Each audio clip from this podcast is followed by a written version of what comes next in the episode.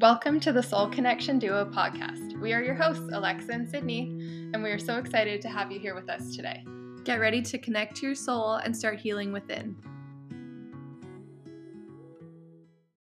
Today, our guest is Athena Laz. Athena is a spiritual dream teacher, depth psychologist, and author of The Alchemy of Your Dreams and the Deliberate Dreamer's Journal. She has helped thousands of people worldwide to discover the depths of their psyches and spirit through the medium of dreams, symbols, metaphors, and imagery. Her work is designed to help you remember your own ability to understand and use the language of the soul and spirit for the benefit of your well being and life, as well as for the benefit of the entire collective. Here is our interview with Athena, where she shares her extensive knowledge on dream work with us. Okay, well, we'll maybe just get right into it. So, welcome. Thank you so much. Um, would you like to tell us just a little bit more about yourself? Obviously, we know you're a psychologist, also a, a spiritual dream teacher. Um, so, you can just tell us a little bit about your journey and how you found this type of work. So I've always had very um, meaningful dreams. And when I was much, much younger, like I'm talking before I was even a teenager, I'd really pay attention to my dreams um, because I often had dreams that would come true. And at the time, being a child, I really didn't think anything of it. And as I got older, I realized that that was something that most people wouldn't either admit to um, or people weren't paying enough attention to their dreams. And then I was very, very interested in personal growth, spiritual self help, self help. And in my 20s, I went through a patch where I just had no idea what to do with my life. So I wasn't one of those people who had it all figured out way way early you know? Um so i actually enrolled for business school and i lasted about three months in the program and i just had this full body know that i was in the wrong place doing the wrong thing and i dropped out. And during that time i did all sorts of like odd jobs and i went traveling and someone um handed me a book, uh, a Louise Hay book called You Can Heal Your Life. And I mean, it's like a very, uh, most people know it, right? It's such a prolific uh, self help book, especially back back then like this is about 17 years ago so it's been a while and i read the book and i realized like well that's what i want to do i want to um, pursue psychology. I want to blend in spirituality but it took me time um, to really really take the two worlds and and sort of join them together. Right. And do you find a lot of psychologists kind of do end up exploring like either dream work or other things that are kind of spiritual? Or do you guys talk about that in school or what was that experience like? I'm just super curious about that so my experience it's so funny someone else asked me this on a podcast right? And my training i trained in south africa before i immigrated to the states. So my licensing to become a psychologist was all done there. And south africa is an incredible place because the schooling is actually amazing. Um, but my feeling of it was that i went to university and didn't feel comfortable enough to really talk about uh, openly talk about spiritual matters. But I think that might have been me as opposed to the environment.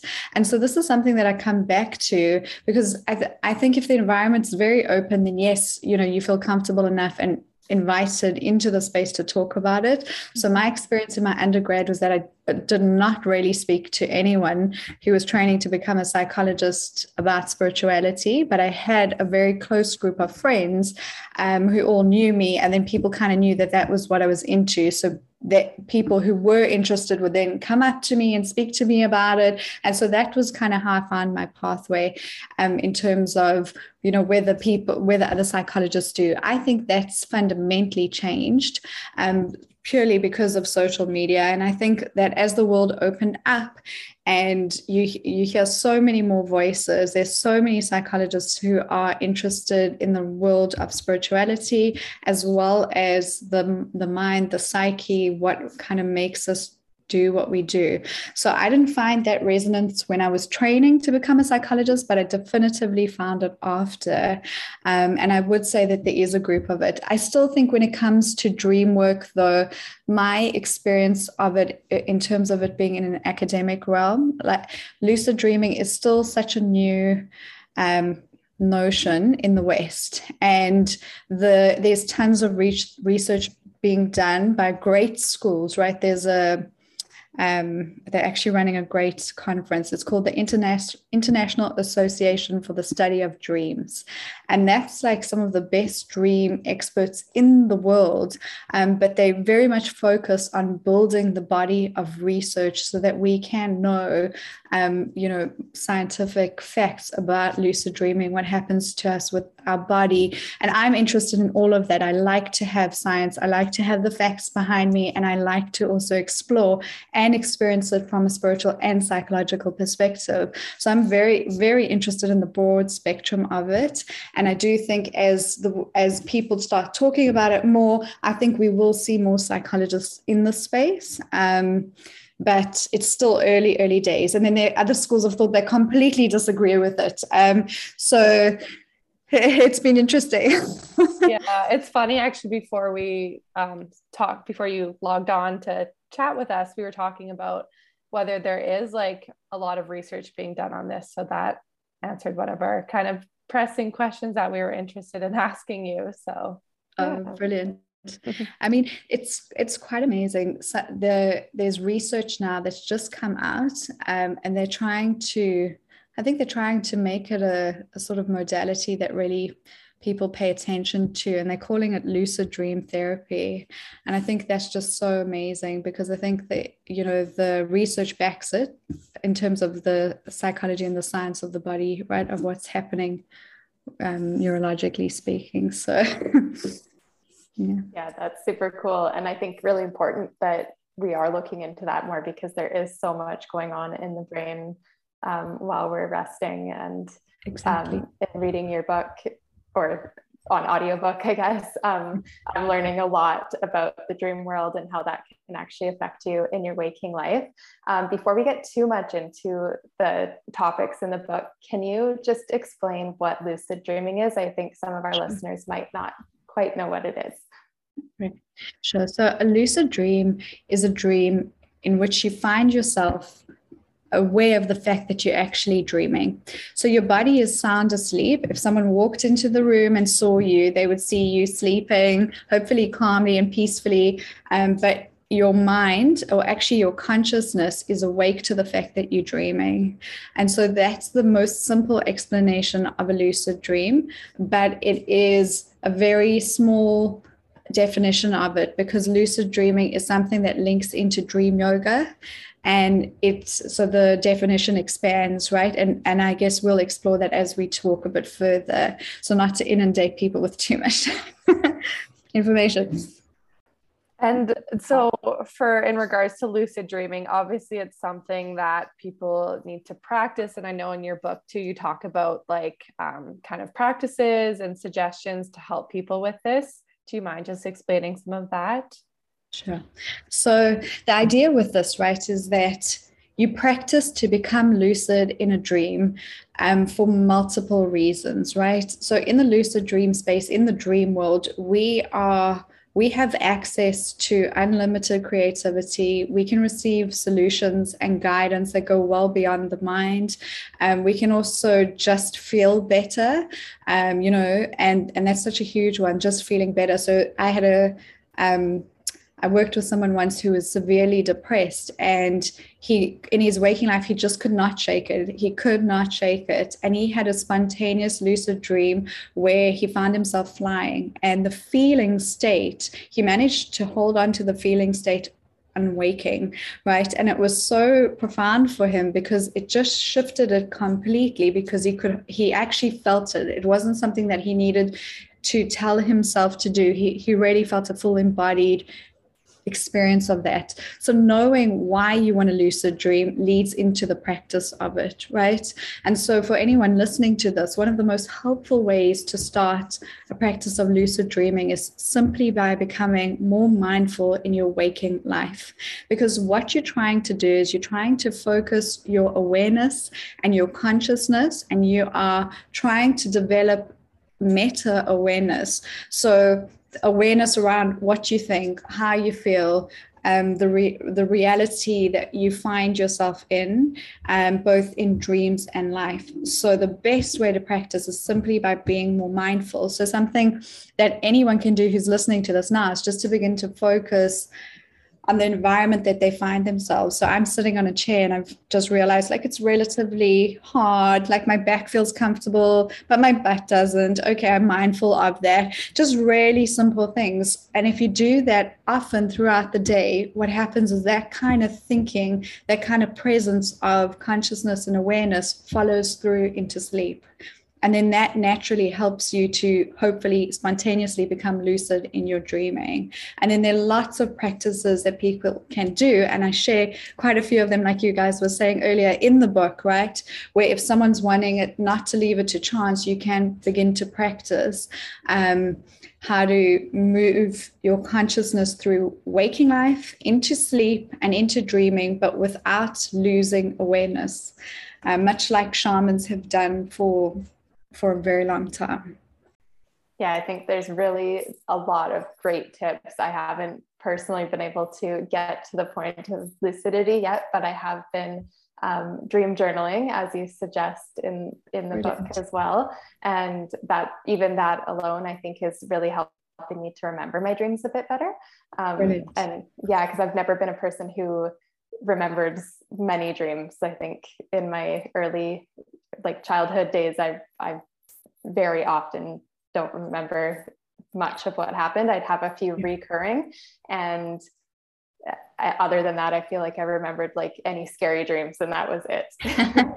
it's so it's so normal, this right? So many people um feel this way. I've gone through severe patches of not remembering, and I just want people to know that like this is really normal. And when you begin to do kind of exactly what you were saying, where you dream journal, I think it what it does is it creates a link. Um, it's almost like you you know you're trying to if you were trying to speak to someone on the other side, like someone who's holding up a telephone, right? I see it as like an old school telephone. You actually have to pick up the other phone and you have to get into a dialogue. And when you begin to dream journal, it's almost like you've picked up the phone, right? So it takes practice in um, priming the mind to remember. There's also something that's really helpful. And I can't remember who proved this. Um, I'm sure I've I've probably referenced it somewhere, but um, she, this woman, she showed us that like if you're struggling to remember your dreams, when you wake up, the moment you wake up, the instinct is usually to move your body.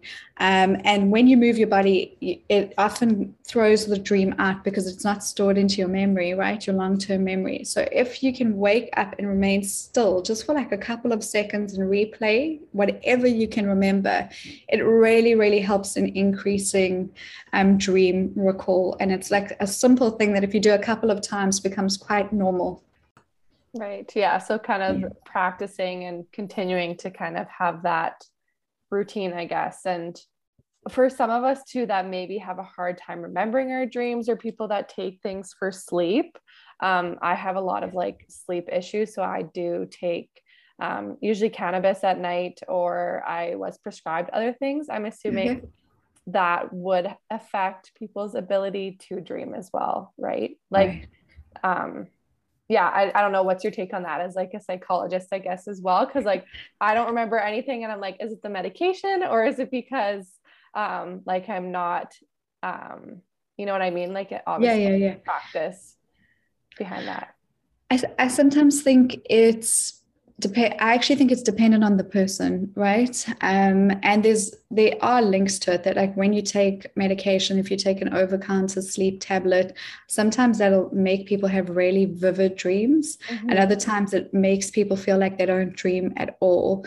Um, as far as i know and this is something that i would probably have to go and relook at um, in terms of the medical side of it that I don't think it ceases dreaming. I think you still remember, you know, you're still actually having dreams. And we actually have dreams in REM sleep and non non-REM sleep, right? Which is also like a fallacy. Most people believe that we only have them in our REM periods of sleep, right? So over the course of the night, even with medication, you're likely having dreams, but it's that um, that kind of dulling, that dull, that dulling feeling that you get, right? Mm-hmm. Um, where where I think it does influence it. And so I think if you are someone who's wanting to do dream work, right, but you're struggling with sleep, my my instinct is to just say take it really slow because dreaming is a lifelong practice. And it's well it's something that happens whether you pay attention to it or not. And so if you're wanting to work with your dreams and you're really struggling you're having like a week that feels off then i would just take the pressure off and write down whatever you can remember in the morning if anything. And i would also practice in seeing like okay what's my recall like? If i take this um someone was telling me the other day about like these cannabis gums that they were taking and they were feeling so great but it completely annihilated their sleep life and so they managed um, they learned what worked for their own body you know and i think this is also where you're stepping into the realm i think of more uh, medicine in terms of like a, maybe what a GP would do. Yeah. Um, so I think you work with both, right? Work with both. You see what works for you, get really good information from someone who can help you with the physio- physiology of it, right? Like my expertise actually lies in the psyche and the spirituality of it, not really just the body stuff. But I think it's like throw everything that you can at it and see whatever sticks um, so that you can get the benefit of your dreams, you know? For sure. Yeah, no, that totally makes sense. And why do you think we dream? Obviously, I think we kind of have really dove deep into this spirituality. So I'd love to hear your opinion on that. My feeling of it is that I think I believe in what the ancient traditions have told us about dreaming. Almost every single culture speaks about dreaming as being a link to the spirit world or where our soul um, leaves our body and we venture out into wide, vast consciousness of what of the whole of what is. And so for me, that really is the purpose of dreaming. And I think that we are, um, I was talking uh, with my, I run these dream groups, and I was talking with some of the women that had joined the One Circle, and I was saying it's so amazing for me because dreaming is that. Yes, when you connect nightly, you're actually, in my opinion, connecting to spirit. You're connecting to the universe. If you can lucid dream, you are taking your practice into a very um, sort of high order space. Um, and at the same time, you have to know what you're bringing to the table. So, like much like you sit in a meditation practice, right? And you can have a good day or a bad day. So, you know, say you're feeling frustrated and you sit down, and then all these thoughts are coming. You've got to know what you're bringing to the table. But then you can tap into that energy that feels very comforting and supportive. And dreaming's the same. We dream with spirit spirit, but we also have our psyche. We don't cease to to I guess think in a way when we dream. And so for me, that's what I wanted to really offer people when I wrote my book because I think so many people talk about it from one perspective or the other, but not both. And we've all had those experiences, right? Where we say you've watched something a bit overwhelming just before you fall asleep. And then you have like anxiety based dreams the whole night. But then you can also have this profound experience where you see, say, a late loved one, or you meet with a guide, or you dream of something that comes to pass. And so it's for me, it's both, right? So it's a it's quite a big question. Um, yeah. but that is that's where I stand with it, I guess. I love that. And there are so many like different themes and things that your dreams can show you or places that they can take you. And I know, well, all of us, I'm sure, have had these like more profound experiences in certain dreams or see, like you say, a past loved one or have these really memorable experiences. And oftentimes that can lead to changes in our waking lives. Fully. Exactly yeah. what you're saying right? And i think quite profound changes. So if you're working with you know you have a repetitive dream that comes up say for example and you begin to work with it in your waking life um it, you're dreaming it for a reason and then the you know so the minute you start to pay attention to it the minute you try and work with it you see active change because you're seeing it you're doing something different right? And that's what i love about dreaming. Like there's not that you don't need anything outside of you you don't you know the most you actually need is paper and pen. I mean i know i've created a journal so if anyone wants a dream journal please go have a look. But at the end of the day that's all you need. You can wake up and you have this you ha- you know you have this infinite well of guidance and inner wisdom that you can tap into nightly. And to, for me that's just so amazing and how did you begin to interpret both your own dreams and then like dreams for um, through psychology and people that were coming to you? You've got so many really neat examples in in the book throughout the book that it's like listening to them i can relate to some of them and others i'm like okay that's it's just cool um, the way that you interpret them so how do you start you. doing that so it's it was kind of interesting for me when I was in when I became when I was training to become a psychologist, we actually didn't focus on dream work, not in my training. And then I got my master's and I got placed in hospitals. And at the time in South Africa, um, there's a lot of trauma based stuff that comes into the clinic. So I mainly actually dealt with trauma clients um, that would come in day in, day out. But at the same time, I've always had a, a, huge love for depth psychology, symbolic work. Like I love symbols. I love what the psyche shows us through symbols. And I love how that links to the language of intuition and dreaming, right? So in my sort of um, early practice, I didn't really work with dreams. I worked with dreams for people close to me, but not really with clients or one on one. And then I um, knew that I wanted to write a book, I got a, a, huge inner call to take my work to a different space. And so I moved into private practice. And then at the same time, I started um, this athenalaz.com. And that's how I began to work with people from a symbolic level through dreaming. Um, and then the the interesting thing for me was that I probably could have been doing that much earlier anyway. Uh, but for now, it's been years and years anyway. But it's, it's so my path was, was definitively not linear in that way you know? Um so that's kind of how yeah. Um, I think I know when I was listening to your book and I jotted down a note because I wanted to ask you about this. And since you brought up trauma, might as well just ask you now. um, I went through a traumatic event a, a few years ago and a, a mm. loss. And I remember you explaining it in your book. Correct me if I'm wrong. Um, it's called a tidal wave dream. Is that correct? Um, right. Um, so it's like your mind's ability to create a new image of like the trauma or the event that happened. Is that correct? Do you mind talking yeah. about how that works? And like, because I know after that happened, I in my dreams would relive the event over and over and over again and then wake up obviously in panic and in fear. And i don't know if that's maybe more of like a nightmare. I don't know if we can get into that. Sure. Sure with pleasure. Well sorry that you went through that right? Um there are two there are two things here. The tidal wave dreams um, people who research dreams the great academics who spend their time teaching us all about these they found that people all over the world would have experiences where they would dream of tidal waves, right? Actual tidal waves, or they would be chased by militant groups of men or it's a very intense kind of imagery and they list them right? And i think i list a couple of what those are in the book as well. I can't remember all of them offhand. Mm-hmm. But the idea with the tidal wave dream is that it is a dream. It's a nightmare right? It's a nightmare that floods you with terror and usually helplessness, right? So, all of us, well, anyone listening to this, even now, we can imagine like if we were about to see a tidal wave come at us, like what are you going to do you know they that is probably one of the most like uh, help helpless positions you can be in.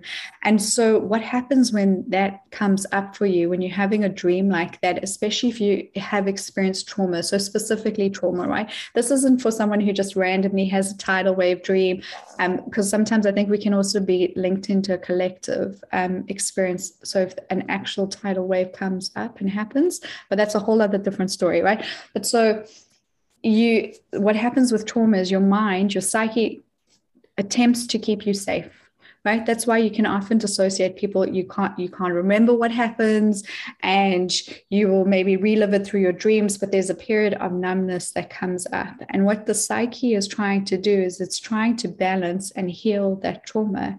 And so you have a dream like that that helps you process the emotional stance of what's going on, but it still feels incredibly overwhelming. And this is where lucid dream therapy, I'm, and I'm talking strictly now from a psychological perspective, right? What these researchers are trying to do is they're trying to show people that if you're having trauma dreams like that, you can interrupt them by becoming lucid. So you find yourself terrorized by something that's happened in the past. But if you can recognize that you're dreaming, you can shift the entire dreamscape. And what happens when you do that is one, you're changing the narrative, right? So you begin to heal the narrative of what's happened. And I think there's a level of, um, you know, it's almost like the grief stages that you go through, you know, so you're not in denial, you're not avoiding it, you're accepting what's happened, you move through the emotion of it, and then you go through the phases of kind of healing. So there's that, right? If you've experienced and there's multiple trauma you know you can have like one trauma there's something that happens to you once. It's quick and it's fast or not even fast but it's a singular event right? Or you can have something called complex trauma and that's something that happens over time and, and is repetitive. And so that's different. People who have that kind of experience are un, probably quite unlikely to have tidal wave dreams although they might have ptsd and then they will have traumatic dreams. So it's a very nuanced but for anyone reading that who's right like you were sharing your experience the idea with that is that your mind you're not experiencing this dream to be punished. Your mind is actually trying to help you. It's trying to help you process what you've gone through and it's trying to keep you safe. And it does that through the process of showing you specific images. Hmm. And so I think if you can work with those images, but specifically work with someone, and this is where I'm a huge advocate for taking that into a room with someone where you can sit face to face with a person, a, a psychologist, someone you feel comfortable with and you can work out the imagery that's coming up. Because i think with trauma having to go at it alone is incredibly hard. Um, and i think being supported is one of the most helpful things that you can do right? Um, so so those are those kind of dreams and they're huge applications. But for anyone listening if you don't have resources if you can't that's not an option for you. If you can practice lucidity you can give yourself another option for healing um, and and it is quite profound. Like there's uh, someone at the moment has had works with veterans who have experienced severe PTSD from being in intense war environments, and the people who managed to lucid dream their dreams, the nightmares, the panic attacks that come with it, the, all the symptoms right of the trauma, like dissociating. They manage to heal them quite quickly because they you shift your psyche, you know. It's almost yeah. like free healing in a way. like it is. Yeah, I go to counseling and do EMDR and things to process right. that trauma, but I never really thought of it in that sense. Now that you explain it, it makes complete sense why I was my brain is trying to process oh. kind of what happened and help help me along. But now that you're explaining that, right. that, that makes a lot of sense. So thank you. Glad. yeah. And I think this is also something, right? I think we can we have like sometimes we have multi we have an image of what healing needs to be. And sometimes one thing can be very helpful at one point in time and then you might revisit something, you know, so you heal a specific type of relationship pattern, say, you know, and then, like, say, six or seven years down the line, you repeat it, but to a lesser degree.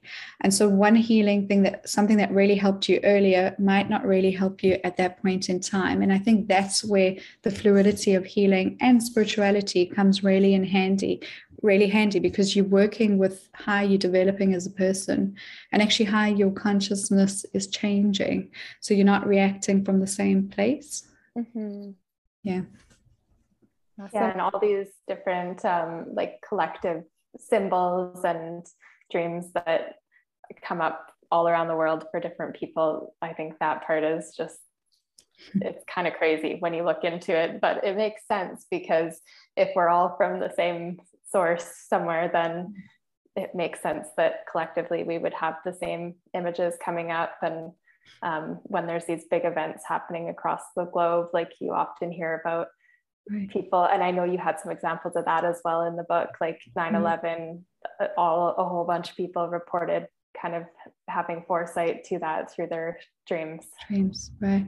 And i think for me so i mean for me that's such an incredible thing as well like what you're saying you know that if we are all connected that something that's happening in japan even though you're not influ- you know you're not directly affected in your everyday life but maybe on a soul level on a spirit level yes you are because they're suffering all over the, you know that that person might feel suffering but also ease. It's a it is quite amazing that and the imagery is also where most people come to find like what's you know commonly people speak about archetypes right? So you have you know whatever kind of archetypes but they are collective images that we can tap into and collective symbols that we can tap into when we do this kind of work right? Um, but with a personal link to them. Mm-hmm. Um, I think we're both super curious, so I'll just sure. ask the question. Some of the symbolism behind our dreams. So, what are some common symbols in dreams or things that come up? I don't know if there is like things that are more common than others, but kind of a few examples of meaning behind them. I know Lex has one specifically she wants to ask you. Um, that's been coming up for her, but yeah. Do you want to just ask and then we can? Sure. Yeah, sure. sure. My my one thing that I keep having dreams that I'm camping. So like whether I'm at a lake house or tenting or but I'm out in nature with a group of people and I'm camping in like at least once a week, if not more than that. Um, yeah. And, but, and the what's the emotional tone of the dream? What does it feel like when you're doing it, or does it change? Um, usually it's like good like all good vibes, just kind of with people hanging out. There's been a few where it's more like it feels a little bit heavier, but for the most part, it's just like a good yeah, pe- people are there, and I'm out yeah. out doing the camping, camping. thing. I think that we're being called collectively now to pay attention to nature. And I think that when you have a dream like this, where you're camping, but you're in community, you're safe in the wild, right? So there's a thing about being safe within the wilderness within. So you can be, you can look at that in that way, you know, and it's, or it's the wilderness without, or it's both. And I think that's something where you always want to see where you are in your life when you begin to interpret a dream. And so that's when I deviate from like the common common meanings associated with things, right? Those are very helpful. I'm actually all for dream dictionaries. People are always surprised by that. Not not because I think people should believe the meaning, but because they begin to help us prime our thinking with it, right? So I would say to you, what is, have you had camping experiences in real life why why do you think you're having this right now um this dream right now right but so just as an outsider coming in i would say it's definitive well definitively is a strong word but it's about the wild right and being connected to it but safe at the same time if you were in the wild and you were having to like carve out a hut and um, do like a survival thing or whatever, the tone of the dream, the meaning could change entirely, right? Yeah, no, I love that. That definitely does resonate in terms of like I did I grew up camping and stuff too, like and I've always had a strong connection to the outdoors. So I think it's just good to hear that. I do have a dream journal, and that was one of the things that came up a lot of times, and it is not in the dream journal. They have like all of the other places you can possibly stay, but not not camping. Not camping, right? Yeah. so you, you, you will well. Good thing we're talking. Yes, exactly. I was super in, interested to ask you that because it just continues to come up, and I've been trying to dive into it as I uh, write in my dream journal when I do remember my dreams. So right. thank you. Sure.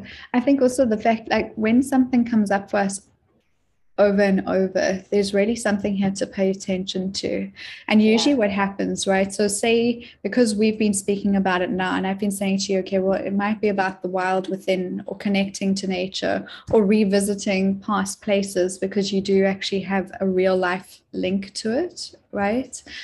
Your mind now, you've spoken about it, you've paid some attention to it. So, on a psyche level, you've kind of taken in some information and your psyche will adapt to that. And so it'd be very curious for you to see if your dreams shift and change now or if you have another camping dream but that it goes a bit further you know? So i always tell people like and this is something that i think is very helpful you want to look at your dream as a whole picture. So even though you might have like one repetitive symbol that comes up over and over you got to look at the story and how it links you know through through a series of events. Right. And when you're trying to recall your dream or you're journaling and jotting things down what are some important things that you should write down? Like Sure. What should you include in that? Or just like whatever you can think of as quickly as possible before you forget. so there's definitely that, right? Yeah. Um, I think the main things to write down are the key places, the symbols, the people, but also like what you're saying, if you know you can write down, um, you know, camping, comfortable, Bob, um, you know, transport, a mode of transport that that can help you remember the dream fully. That's really, really helpful. And in my dream journal, I, I actually outline places for people where you can write themes that come up all the symbols, all the places, all the people, but also importantly, how you feel. So the feeling state that you wake up in, or the general feeling tone of the dream, is also very, very helpful. So I would say for someone, if you can't remember everything fully, but you can kind of remember the feeling, that's a very, very helpful place to begin. And what is your what is your dream journal called again? Uh, it's called the Deliberate Dreamers Journal. Okay. Cool. Awesome. Thank you. And what are some other different types or classifications of dreams? We've talked about like lucid dreaming, um, I guess like the tidal wave dreaming. Are there other like classes or different types of dreams that people experience or yeah. So there there are loads, right? And I think the um the more you begin to work with the spirit world, consciousness, and your psyche, you begin to see that your dreams, um, they're total, they're classifications, but it's very much like waking life, right? So we have nightmares, we can have warning dreams, um, we can have prophetic dreams, dreams of the future. Um, symbolic dreams, we know those, right? Lucid dreams. And then we can also go beyond lucid dreaming, um, where you don't dream of symbols, but you are in a space where your consciousness is still alert and awake. And so that takes you into the realm of dream yoga. And that is um, also, I guess, a type of classification, although not one that's relatively well known, I would say, in the West. Um, so, and also one that's really interesting, and I was speaking to someone about this the other day, is announcing dreams for women when they fall pregnant. Um, so many people around the world experience a dream where they'll find out that they're pregnant in the dream, or they'll be given a name of their child, or they'll see an image or something. And so those announcing dreams are also quite amazing. Mm-hmm. I actually mm-hmm. was working as a maternity nurse. I've been on medical leave the last couple of years, but I do know that a lot of us nurses or the patients would talk about like, oh, so have you been dreaming that you're having a boy or dreaming that you're having a girl? And usually, like, the moms would be right because they had been dreaming, like, oh, I'm going to have, I'm having this boy. And that's right. exactly what happened. So, it's amazing, right? Cool, yeah. And I think it's, I think for people, what happens, because I think we actually have that experience probably two or three times a week where we can actually dream of what comes to pass. But I think because we don't focus on I think most people can't, don't, or haven't learned how to focus on their dreaming that they only pay attention in pivotal moments. So like when you're pregnant or um, you know and they're usually big dreams they're very loud dreams. There's also a, a very interesting book called on, and I'm terrible with titles, but it's written by a man called Thomas Kerr, and he he runs a hospice um, in Buffalo, and all his patients would have near death dreams. And not all of them, but they did research on it of people knowing that either they were going to pass away, when they were going to pass away, having loved ones come and comfort them because they were feeling discomfort about the fact that they, you know, in, in a hospice, terminally ill. And all the nurses there, exactly kind of like what you're saying, they all knew. So he got into um, hospice as a student, well, not a student, but like an intern, I guess. And the nurses would tell him, well, you know, this this this patient's going to pass away because he dreamt of his grandmother. And he was like what the hell are you talking about? Like you know coming from a, a very strict medical kind of background. And and as he he's experienced more you know i guess life and patients and all of that, he wrote an entire book trying to wake up people to the fact that we can have these experiences and that they don't need to be marginalized out, right? Because a lot of the time he was saying that in um, in some spaces, people just think it's like a delusion, you know, like, okay, well, you're in pain, so you're kind of suffering and you're dreaming of something. But actually, I think from a, a spiritual level, they're really profound. And if we can create spaces in communities where people can honor where people can honor their dreams i think we'll see a very different kind of society actually. Mm-hmm. yeah.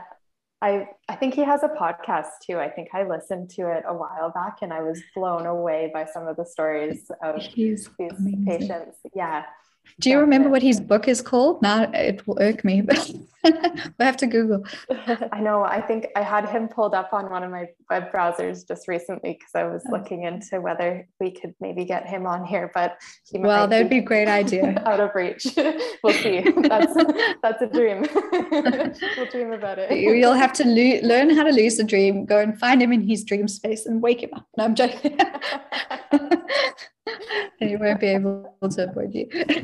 Yeah, you never know. It's actually funny. We had an interview, I don't know, a month or two ago, and we're like, we need to find someone because dreaming and dream work keeps coming up. And we're like, need to find someone that does this. Like, we really want to learn more about it. And then next thing you know, I found you and your book, oh, and I was like, oh, it'd be so cool to talk to this amazing lady. Like, this is Thank so you. cool. So you never know. Maybe we will maybe eventually be able to get a I'm sure you will. Why not?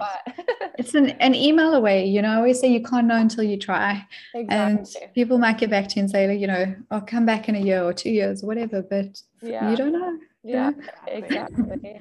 and you were talking about past loved ones um, before and just recently that come through in dreams.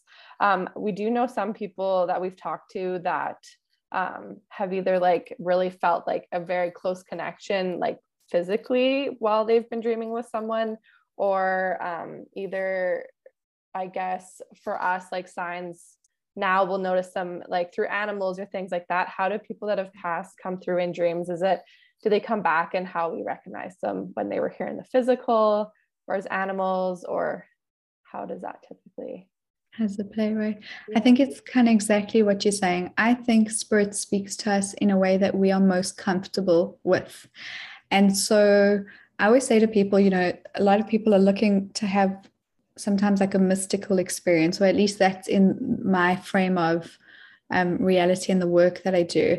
But I often say, like, if someone had to appear, say your dead grandfather had to appear in your kitchen whilst you're making something, right? Would you actually be ready for that? And most people say yes, but if you really think about it, some I think there's there would be some level of nerve, nervousness, right?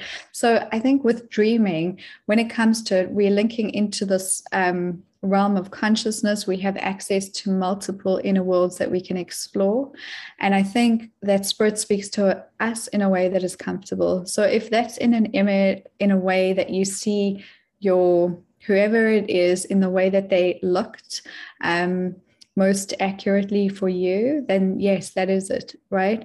Or it could be an through an animal or through symbols, also through symbols. So I had an experience with a client of mine. I run weekend retreats that I'm going to start reopen, where people come and we do dream work, but also the intention is to meet your guides through your dream space, right through the dreamscape. And I had an experience with um, a woman who joined and we're having a great time. We did multiple things. We do dream interpretation in the morning and she had this idea. She came into the retreat space with this idea that she just wouldn't be able to connect with her guides. It just was something that she didn't think would happen for her right? But she wanted to. So there's that like ambivalence of like i want to but i'm i don't know if this is actually going to happen or if it's really real or if i'm just making this up because I want this to be real, um, which I think a lot of people can resonate with, you know. And so she had a dream the first night where she was sitting in a cafe in Paris and there was this like beautiful bouquet of lilies on the table. And she woke up and she just thought about the lilies and she didn't think anything else about it, you know. And then she had another dream and she found herself in a field, a field full of flowers, woke up, didn't meet her guide, very disappointed. Third dream, kind of similar, left the retreat a week later, still hasn't met her guide. She's doing the practice in her waking life and her dream life, super, super disappointed. And then she randomly got gifted a bunch of lilies um, by a friend, and then she she clicked that like she realized that actually the name Lily was really important, and she didn't know her entire family line, and she later found out that Lily was someone that was in her family line, and so for her that experience, right? So you could look at it in so many ways. She's not seeing that guide; it's not a past loved one, but it is some some type of connection to spirit that is meaningful and it came up in a way that I think because she was didn't really think it would maybe happen, that it was the easiest way to communicate okay here's a bunch of flowers and then the synchronicity in waking life. And so i would say to people it really really varies the experience that you can have when you're stepping into that realm. But the thing that will not change and i really feel quite strongly about this is the resonance of it. It feels loving and it feels good and it feels benevolent and positive. It does not feel like anything other than that. You know you can overanalyze it the next morning and put on a whole lot of emotions but in the moment of it it feels feels good. Um, I also had a very, very interesting experience back way back when when I I ran a whole lot of interviews that I also did, and I had the pleasure of speaking to um, Jennifer Ash, Ashton, who's the ABC medical chief officer for one of the news for the news channel, right? And this is years and years ago, and she went through a very tragic experience, which she also wrote a book on, um, where her ex-husband killed himself. He jumped off a bridge, and she said that she had this experience because she was so shocked at the the fact that he had done this awful thing right to himself but she said what had really killed her in her mind is that as a doctor, she knew what the impact would do to his body. And she felt like she could not find peace about this. She just could not find peace.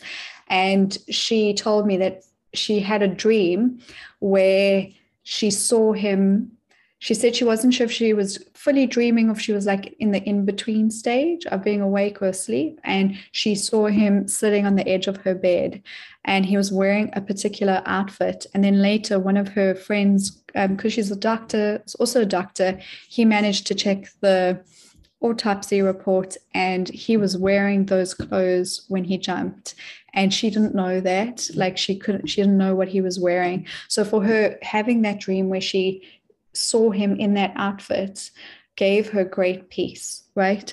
So whether that is you know we can people can put whatever opinion they want onto that experience but for her it was deeply meaningful. Personally i think she did see him. I think he went in spirit to comfort her and i, I think that's what happened. But we're we're allowed to believe what we want to believe right? So for whoever's listening to this if that sounds to out there or whatever it doesn't matter. You you can decide what your dreams mean for you. But for anyone interested in that kind of realm of it i would say that it always feels loving and comforting and supportive. Yeah that's i think like it can be hard when we have these experiences even even just talking about them but then also feeling like maybe you're crazy when you have an experience of, say, a past loved one come visit you, whether mm-hmm. that's in your dreams or you feel something come up in your waking life that is a true sign to you. Um, yeah. I know, like, I, one of my things is just the finding dimes around the place, all over the place. And mm. my boyfriend is always like, What are you doing with those dimes? You're a crazy person. And I mean, I don't care. I keep the dimes. I, I enjoy it and I say thank you to whoever has left them there for me. But that can be tricky, right? Depending on the yeah. views of the people around you. Right. And I, I think as I've sort of gotten older and also I guess through writing the book, I'm I really feel now that the most meaningful thing, at least for me, because that trickiness was something that I really struggled with, like the opinion of like what will people say if you truly uttered what you thought, um, what would people sit next to you, you know? And I was always like, probably not. Most people probably wouldn't. But I think as you step into the authenticity of it, that that is a relationship that's meaningful to you, right? So to have I have a relationship with spirit, which for many people will be very weird, right? But not denying it makes it more valuable because you begin to receive guidance in a way that is even more helpful. So it's like you're not hot cold, you know? You're not like, okay, I'm going to listen for this week because I'm in a really bad patch, but next week when everything's working out, it doesn't really matter. And so I think that's also something, you know, like um the consistency in in what, what like I, I guess it's reverence probably what I'm talking about. But yeah. I think that like yeah, I mean our spirit guides some people obviously have a hard time connecting with them like in our i guess waking life. Um, mm-hmm. is it i guess easier when our ego and our consciousness like when we're asleep i guess to connect with them even if we're not totally aware of it because we're not you know what i mean? Way. yeah. Yeah. It's a great? Um so funny someone was we were i was saying this literally like two days ago in this dream weave program that i do. When your ego sleeps your soul source, right? It's easy for spirit to speak to you because you're not in that egoic, not egoic, but like, yes, mm-hmm. your conscious mind doesn't always get in the way. But I think when you, how you fall asleep really influences that. So if you are, if you don't have good sleep hygiene, it's very, very hard then because you're going into sleep with a chaotic mind. And I think if you can quieten your mind before you get in get into bed and sleep, then it's even more meaningful because you've taken some action to really try and silence that like in that critical thinking. Not critical thinking the critical mind right? I think critical thinking is actually very helpful. Um, but yes so i would say that is it you know? Um, and i do think it's also why you can have dreams that are so helpful especially when you're in, in, chaos, right? You could have a dream that's so meaningful that if you pay attention to it, the symbol will point the way out for you it'll give you a solution. And that i don't think comes from i think it comes from everything that you do dealing with you know spirit and your psyche. Yeah. And so since you brought that up what are some things you would suggest for people when they're falling asleep to um, help with dreaming and all that? I think the main thing for me is that try and not look at your cell phone for at least an hour before getting into bed. I think that's such a huge one because the tendency is to, I think, for most people to scroll on social media or news or something that you are like lulling your consciousness. You're not really there, but you're not really not there at the same time. And so when you're wanting to practice dream work, that's really helpful. And specifically lucid dreaming, I would say that is probably one of the mostly like the main thing that's probably helpful, right? There's lots of tips that other people say that they've also been proven, like to sleep in a slightly cold room. That does not work for me at all. Um, if I'm cold, I cannot sleep. So I think it's also kind of you've got to work with what works for you a dark room and um, uh, you know just as comfortable as you can be. But i think there's also something about setting an intention before you sleep so that you can remember your dreams or at least have some reverence for the idea that actually you are a you might you're this you're these souls having this embodied experience and when you sleep and dream you connect to something that's supposed to be replenishing and very helpful and i think if you can remember that just before you sleep it really helps um, because the dream world kind of expands because you're going into it with mindfulness you know Mm. Right. I have found that that's helped just setting the intention before going to bed. I don't remember all the time, but when I do, it, it does help me to remember in the morning, I find. And I think that's it, right? Like also to not feel too pressurized to have to remember everything, right? Um, because then I think also if you're feeling pressure, that it is very it can feel so difficult then because it's like something that you're having to do right it becomes a stressful thing as opposed to something that you res- you can just receive this you don't actually have to be too active in it right so right. the intention one is good i'm glad to hear that actually works um, for you That's awesome. Well, thank you so much. We'd love to wrap this up for you to share a little bit about um, your how people can um, purchase your book. Do you offer like teachings in person or by Zoom with people?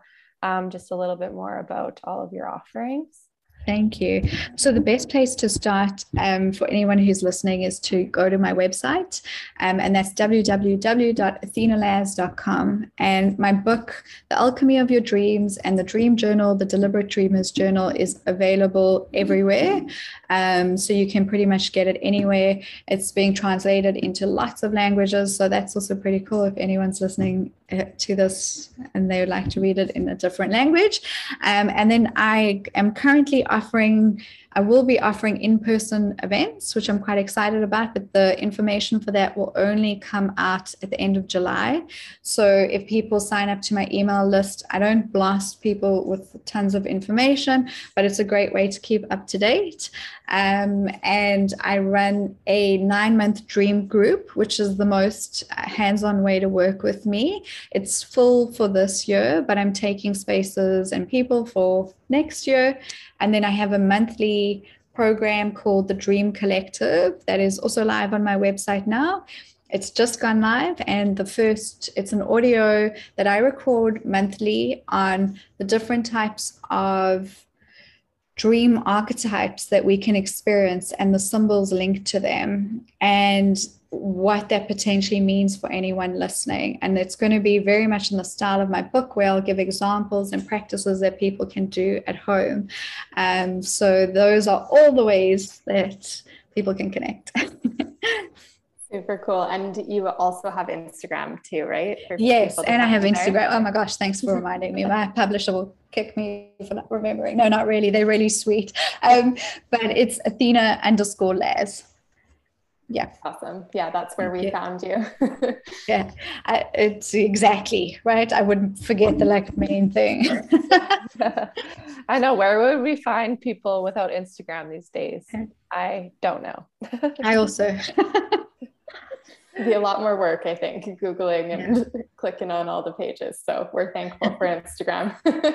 exactly. Um, and thank you so much, Athena, for joining us today. I think we both learned so much from you in this short time. And I'm sure we could continue to pick your brain about all of the knowledge you have in there.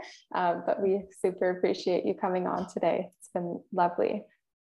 Thank you so much, ladies. It was wonderful speaking to both of you. Thank you for having Thanks for listening. To support us, please rate, review, subscribe, and share. And we'll see you next week for our next episode of the Soul Connection Duo podcast.